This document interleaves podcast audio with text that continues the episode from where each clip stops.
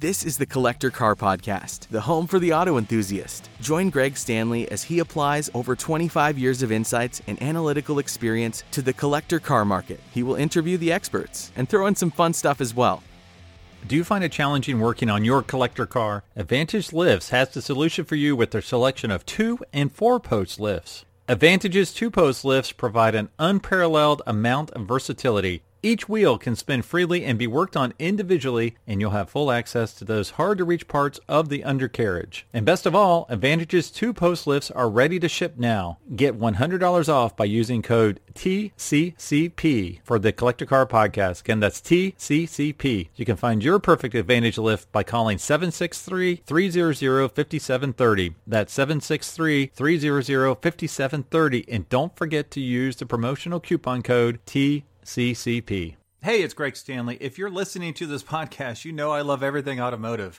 This passion has expanded to include being a car specialist consultant for RM Sotheby's. So if you need assistance buying or consigning a collector car at any one of our online or live auctions, including Scottsdale, Amelia Island, or Monterey, you can reach one of our car specialists at rmsotheby's.com or you can email me directly at gstanley at rmsotheby's.com. Well, welcome to the Collector Car Podcast. This is the Mega Monterey Review Part 2.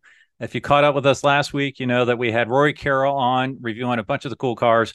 You're probably wondering why I did not mention one car in specifically, and that would be our headlining car, the 1955 Ferrari 410, this incredible race car. And I thought, you know what, let me get an expert on the podcast to talk more about it. So I like to uh, invite automotive historian John Ficarra. John, how you doing today?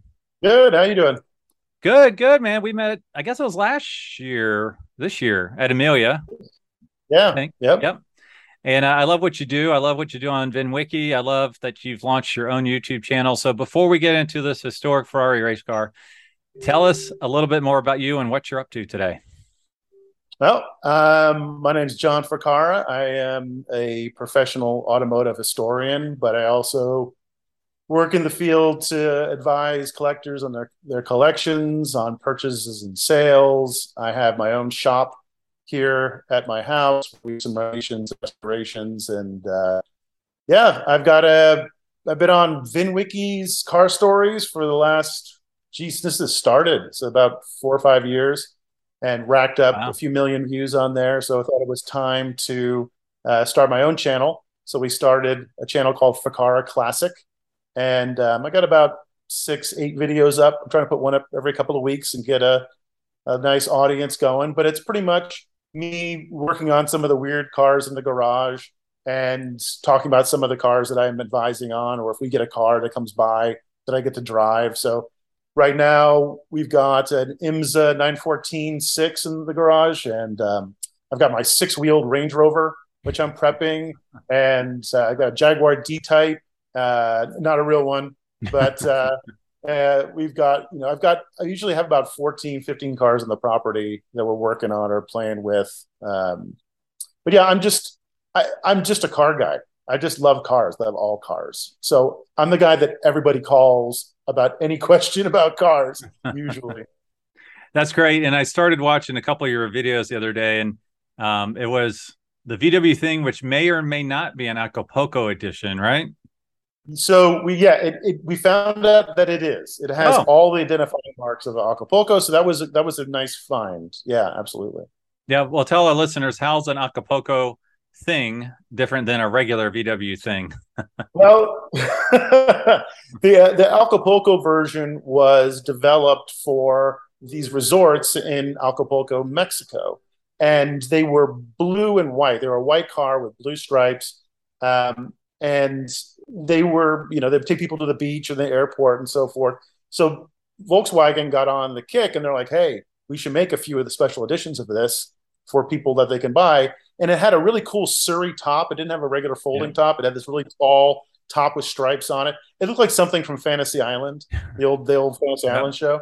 Um, and there's not a whole lot of them left because most of them got wrecked or you know dissolved into the ground. But the one we found has identifying marks. They're painted blue underneath the dashboard.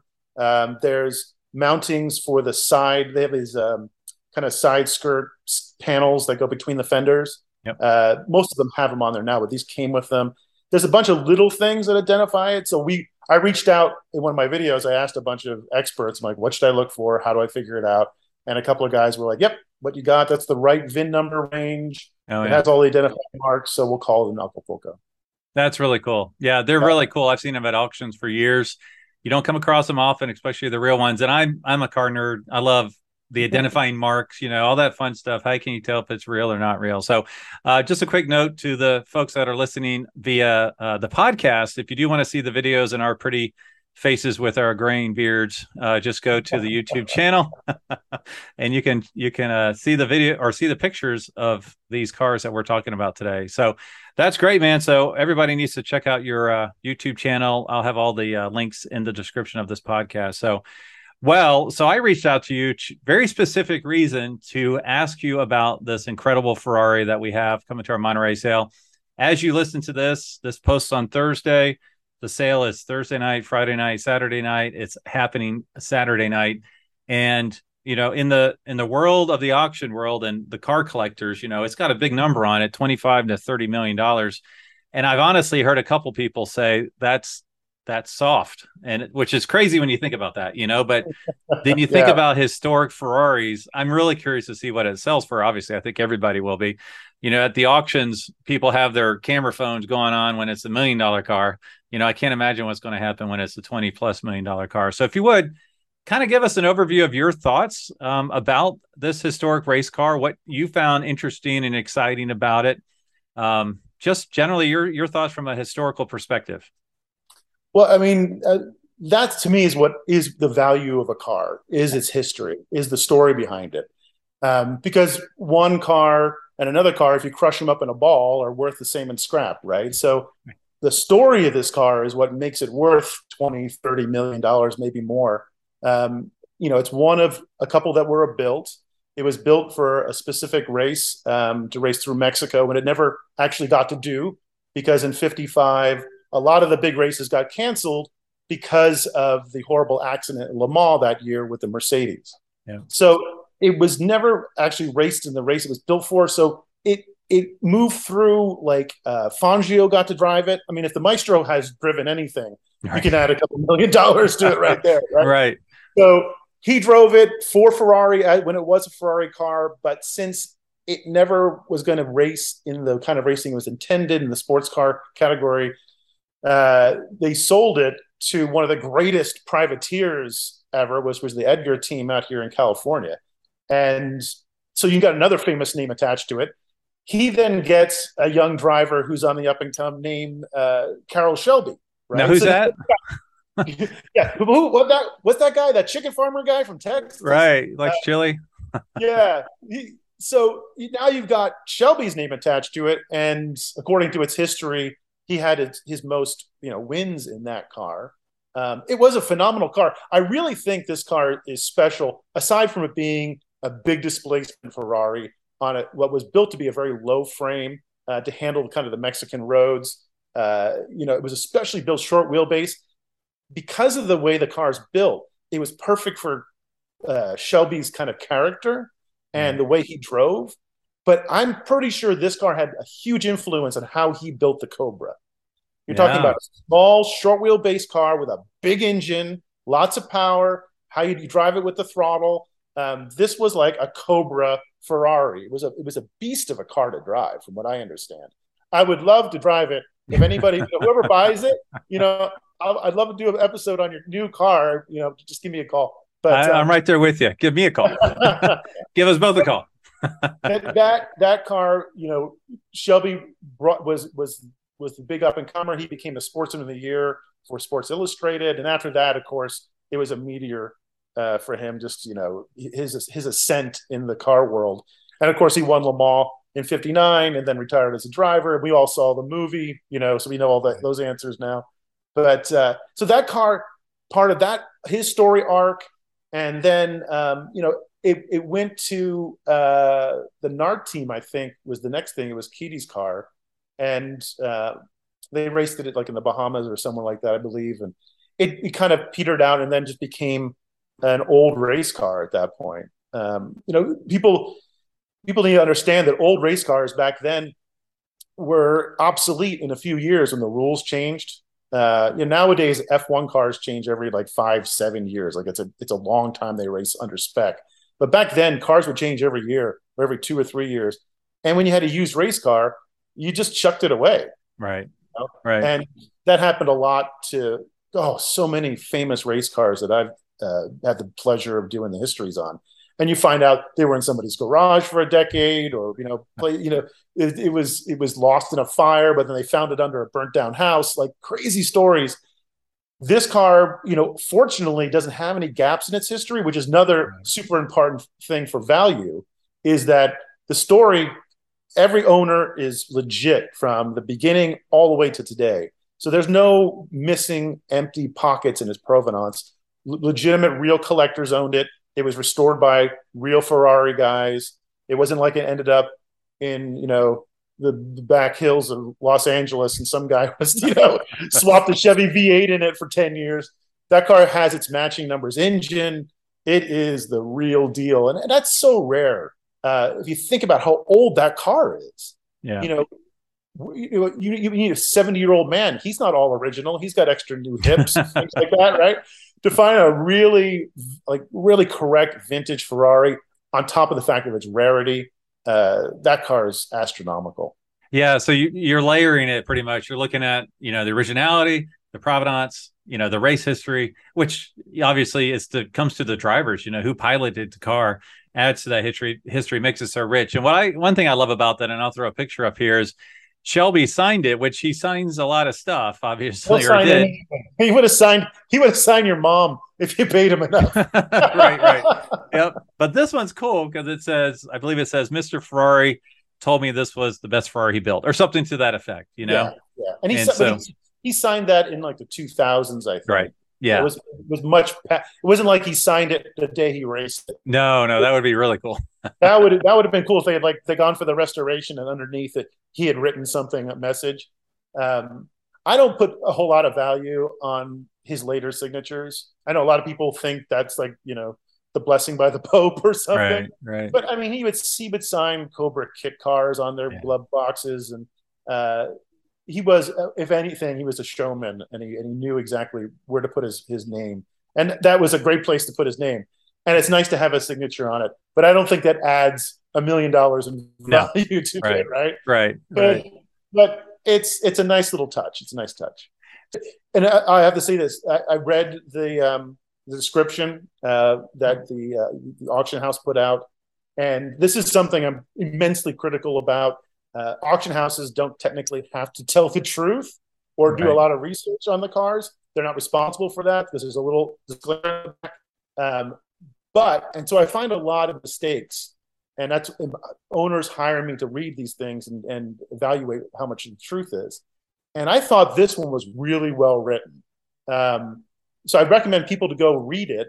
I don't know who the author is, but it was it was very clearly written. It was laid out really logically, and it, it was it, the research has been done on this car. And uh, so I would just tell people to go to the catalog or online and check out the the actual description. It's it's it's page after page, and it's a great story. I'm glad you said that because I consult with RM Sotheby's and in my brief tenure with them, I I can tell you there's some stuff that has not made it into the catalog because they're very tight on proving it. You know, they don't just throw anything which I which to your point, not every auction house does this, but they're very conscious about well we can't say that you know because we don't have the proof which is you know great to see from the inside looking out i guess is the best way to put it yeah and, and it's because it's always buyer beware even if it's a if it's a five thousand dollar car or a five million dollar car, the same amount of research you got to do make sure you're getting what you're buying.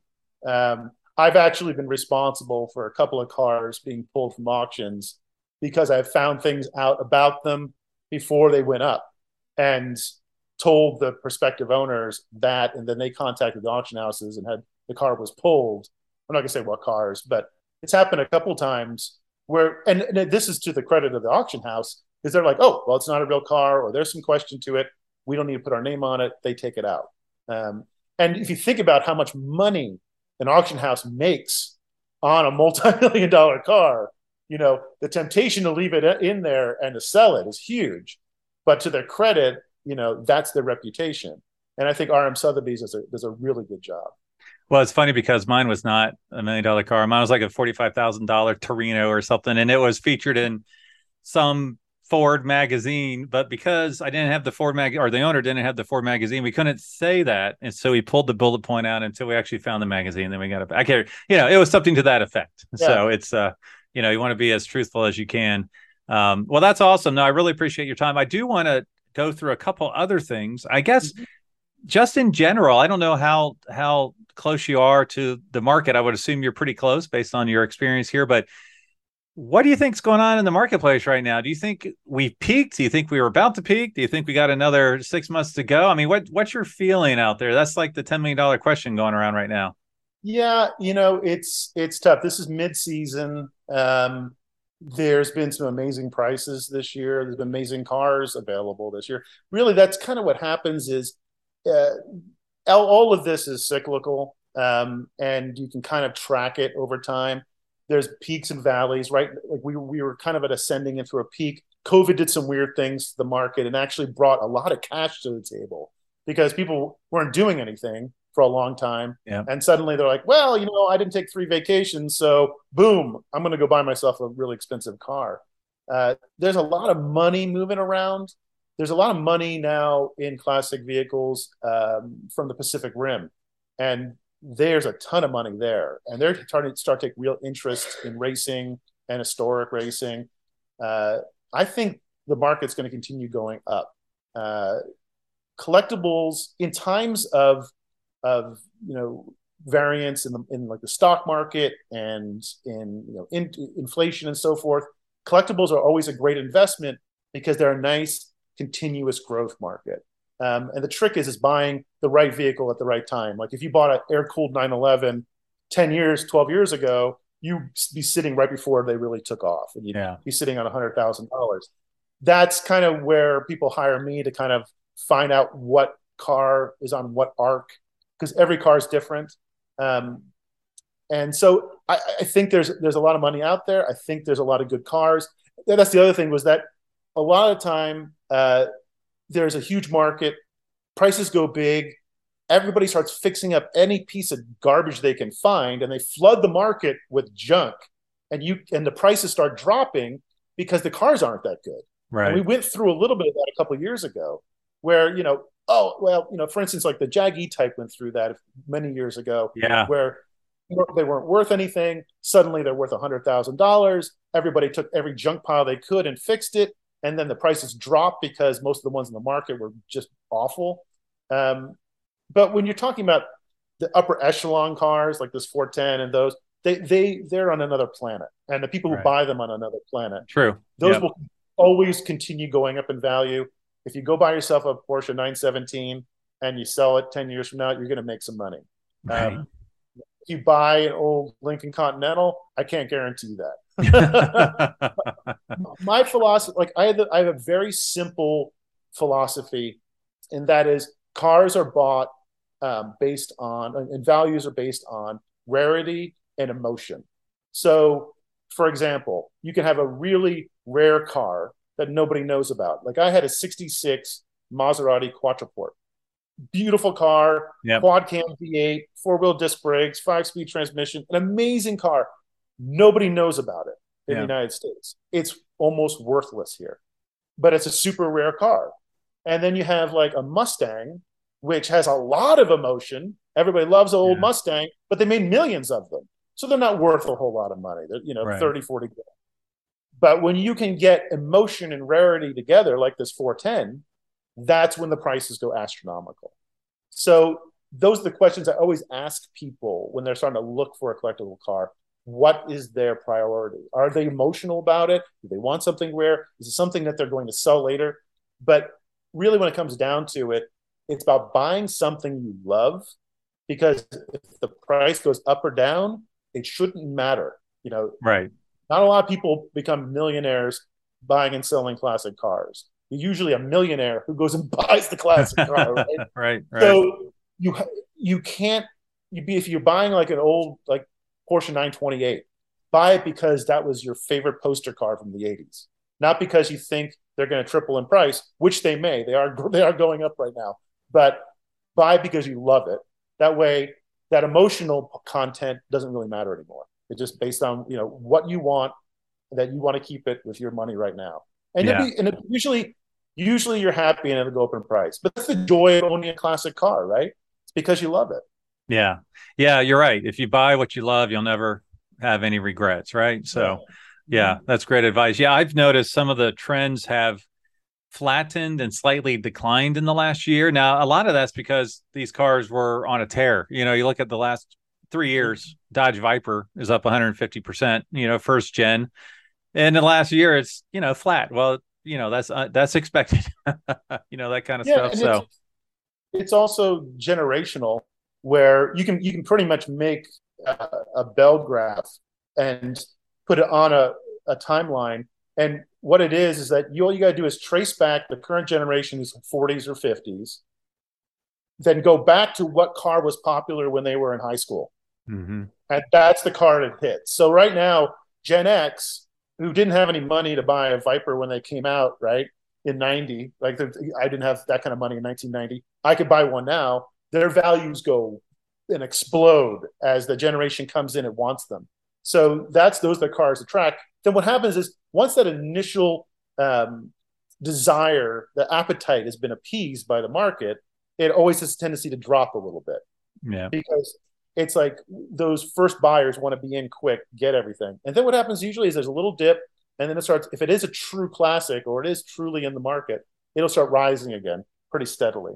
Um, and that happens over and over again with cars like that. It's interesting, and I don't want to go on too big of a tangent here, but it's very interesting. I mean, 57 Chevys went down, and and you know now they're going back up because exactly what you said. Now 57 T-Birds haven't quite recovered like the Chevys, you know. And I love what you said about you know what what what you loved when you were young. I've been doing a deep dive on Jay Leno's collection, and I I did the math, and I I figured out the car that the year that he has the most of is in his collection is 1966. And now why is that? Well, that's when he turned 16.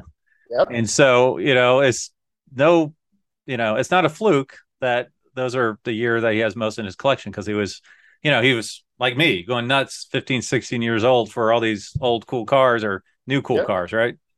I say just just look at the poster cars. You know, what did you have on your wall when you were in high school? And pretty much every single one, car I had with like a, a 288 GTO, you know, they took a big, they took a, a huge jump in the last few years, and all the ones like, uh, even like even the Lotus Esprit, which was a cool poster on the wall, and they weren't worth anything. Even they're gaining yes. in value. I don't understand why, but they're gaining in value because you know it's the old James Bond car. Um, yeah. So yeah, it's it's. I always tell people like, look, what did you like in high school? What was the ultimate car in high school? That's that is going to be a collectible car, not you know your parents' Caprice Classic you drove in high school. Sorry. right, right. But what was the one that sat in the corner, like you know your friend's, you know Scirocco that had the trick Koenig body kit on it, or you know something that was really sweet that you couldn't afford? Like I, I have one of the Audi Quattro, um, 1985 Audi Quattro Cannonball cars. Wow. And when I was in high school, there was a kid who had one of those Audi Quattros with the body kit on it. And I thought that was the coolest thing in the world. So now I got one, and now yeah. the price is starting to go up. So that's you just follow that market. Yeah, no, that's really cool. Well, I did want to give you a couple more cars from the Monterey auction uh, that have historical significance. And honestly, uh-huh. I just want to know your thoughts on them. I'll give you four cars here. They're all they all have some type of racing history. Sure. And I, I just kind of, you know, give me you don't have to give me your thoughts on all four, maybe just one or two or whatever you want.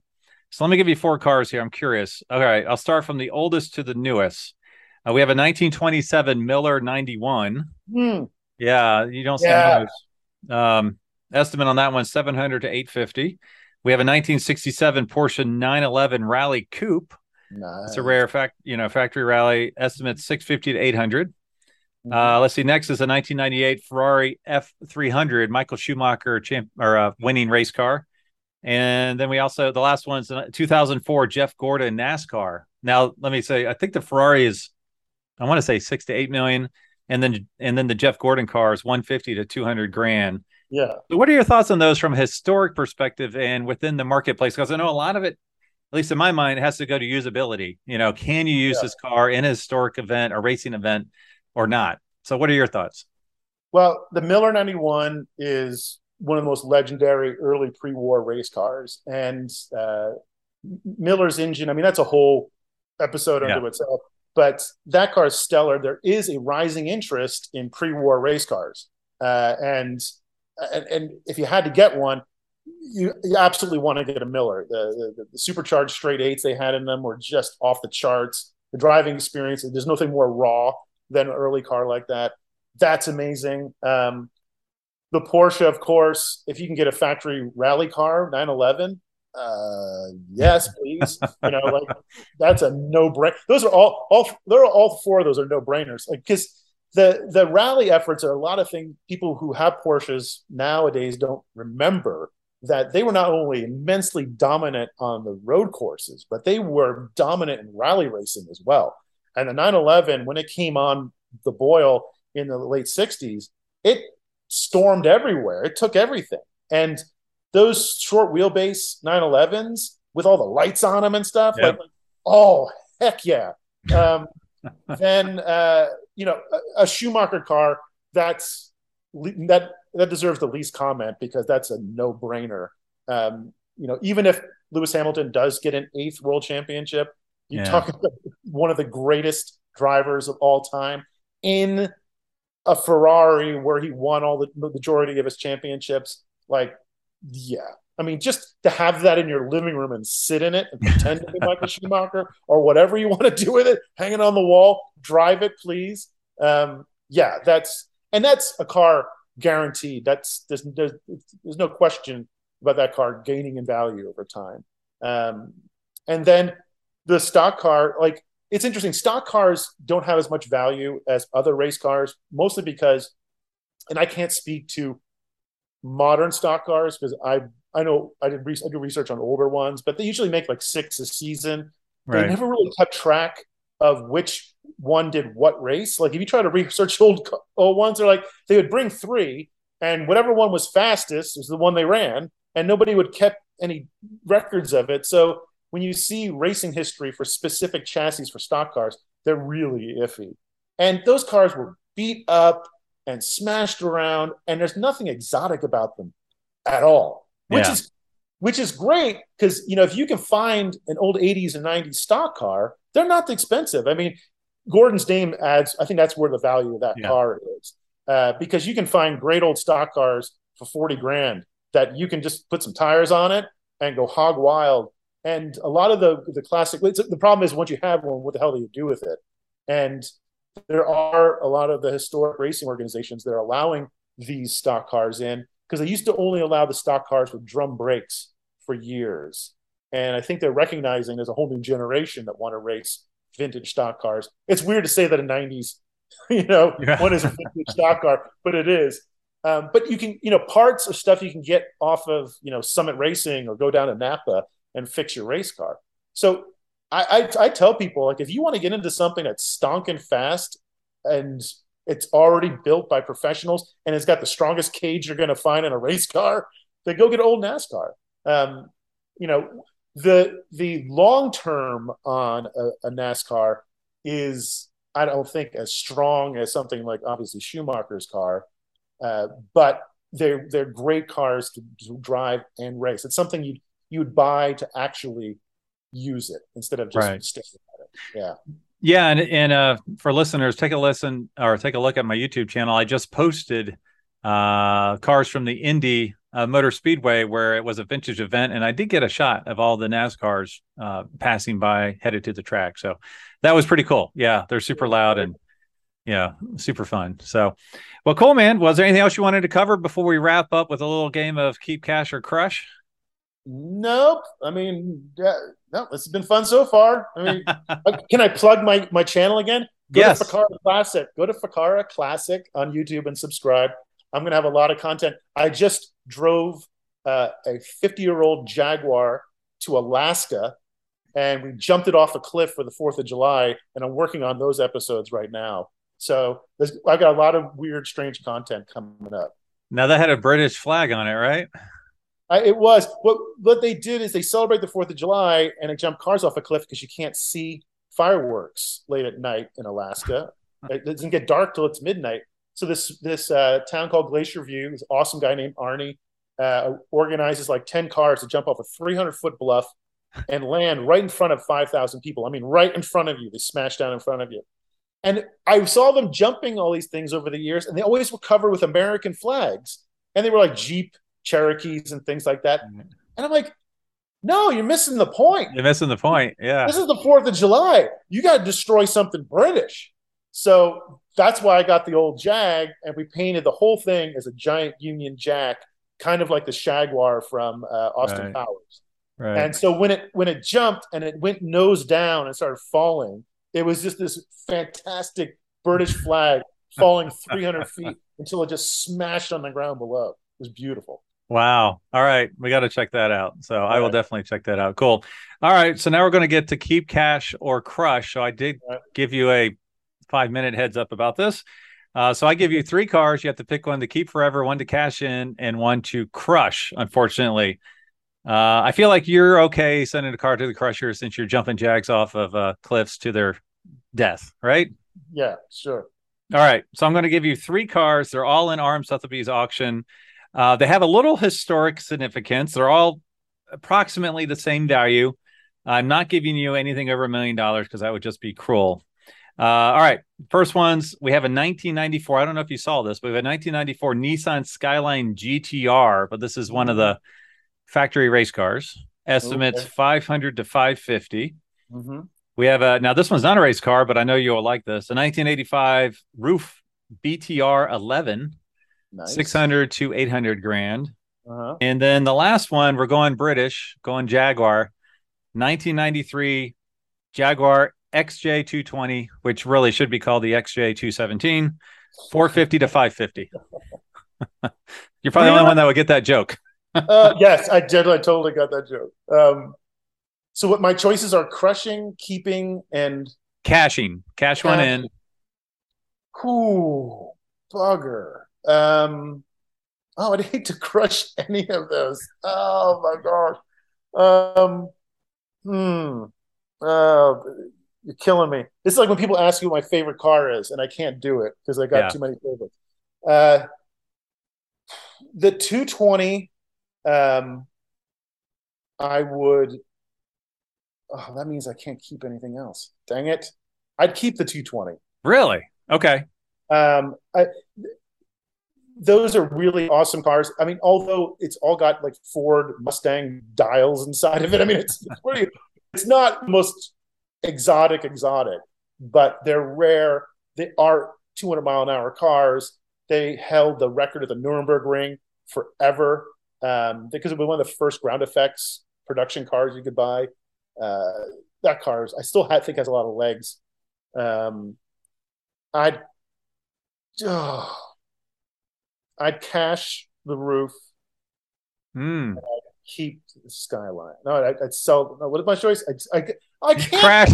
I can't crash the skyline. Ah, bugger. Um, hmm. Uh, I think I just I crashed the Ruf just for the fun of it and and I'd sell the Skyline. How about that? Okay, so you're actually these are, crushing. These are all bad choices. These are yeah, all they are. Choices. Yeah. You're actually crushing the most expensive one. Yeah. Okay. All right. Yeah. You got to yeah. follow your heart. All right. I, I that's that's off the cuff, and I'm totally wrong and totally right about all three. That's right. I agree with you. I was surprised you weren't going to crush the Jag, but that's the temptation. Everybody wants to crush a Jag, but I even though that car was a huge disappointment because it was originally supposed to be four wheel drive. It was originally supposed to be a V12. It was supposed to go up against like a 959. They had all this plans for it and they didn't build it. They stuck, you know, a six cylinder out of a, a Austin Metro rally car in it, and which doesn't run worth hell unless it's wide open. I mean, that car has a lot of flaws, but it's beautiful. It is. Uh, I, I, I just I already destroyed a Jag this year, so I'm not going to destroy another one. and ours is maroon, which I think it's the first one I've ever seen maroon. Usually I see silver honestly, silver. So yeah, it's a yeah. good color. Um, all right, no, that's fair. All right, well, I want all of my listeners to uh, go check out your YouTube channel to check out the hijinks you're up to. So, uh, thank you for joining the Collector Car podcast today. Thanks for having me on. It's been a blast. Thanks for listening to the Collector Car Podcast. Don't forget to give us a nice rating on iTunes and be sure to follow us on Instagram and everywhere else at the Collector Car Podcast.